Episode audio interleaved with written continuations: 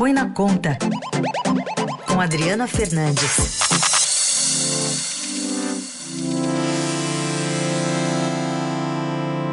Tudo bem, Adri? Bom dia.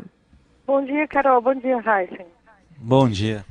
Bom, quando a gente é, supera a China em número de mortos, que saldo a gente tem em relação às promessas já feitas pelo governo federal no recebimento de insumos, né, de equipamentos para a saúde e a distribuição dele pelos estados?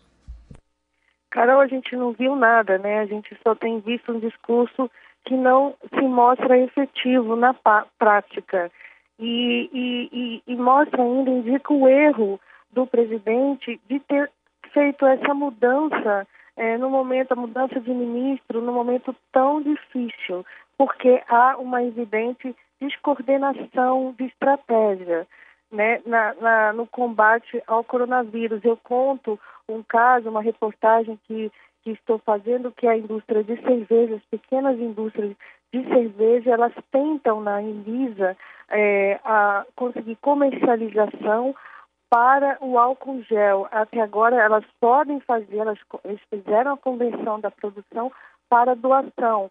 Só que elas estão tendo, essas, essas cervejarias espalhadas em todo o Brasil, estão tendo é, dificuldade também de se manter e querem autorização para comercialização, é, como a indústria de é, perfumes né, está tendo. O que acontece? O pedido parado há quase um mês na Anvisa. Então, isso mostra a dificuldade de gestão.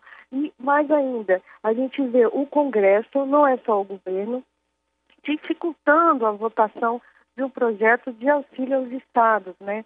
É uma negociação difícil que a gente vem tendo, é, relatando aqui é, toda semana, né? É, já várias semanas a gente tem conversado sobre isso e até agora nada. Ele voltou a ter, a ter dificuldades, havia uma, um, um pré-acordo com o presidente do Senado e parece que a, a, tudo indica que as dificuldades aumentaram novamente para votar esse projeto que é essencial para a saúde, né? Para os gastos de saúde, a gente fica aí nesse embrólio burocrático de gestão é, na capital federal.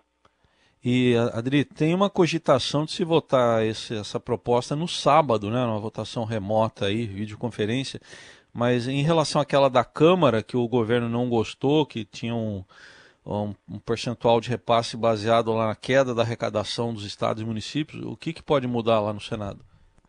O raio que pode mudar é o, o valor fixo, né? O governo conseguiu apoio dos senadores para transformar esse, esse, esse essa ajuda em um valor fixo, está se discutindo é, entre 50 e 60 bilhões, o Senado quer 80 bilhões, quer o mesmo valor, mas ainda há disputa como que vai ser distribuído.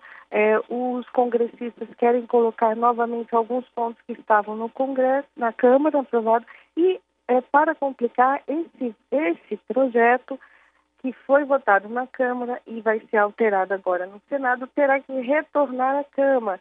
Então, as negociações que foram é, feitas diretamente pela equipe econômica com o presidente do Senado, Davi Alcolumbre, que é o relator, ele pegou para ele uma, um, a relatoria do projeto para avançar na negociação e terá, ele tem que voltar para a Câmara e uh, o governo, junto com os senadores, estão uh, negociando também com a, com a Câmara para ter uma votação rápida. E o que acontece é que tudo está mais difícil novamente.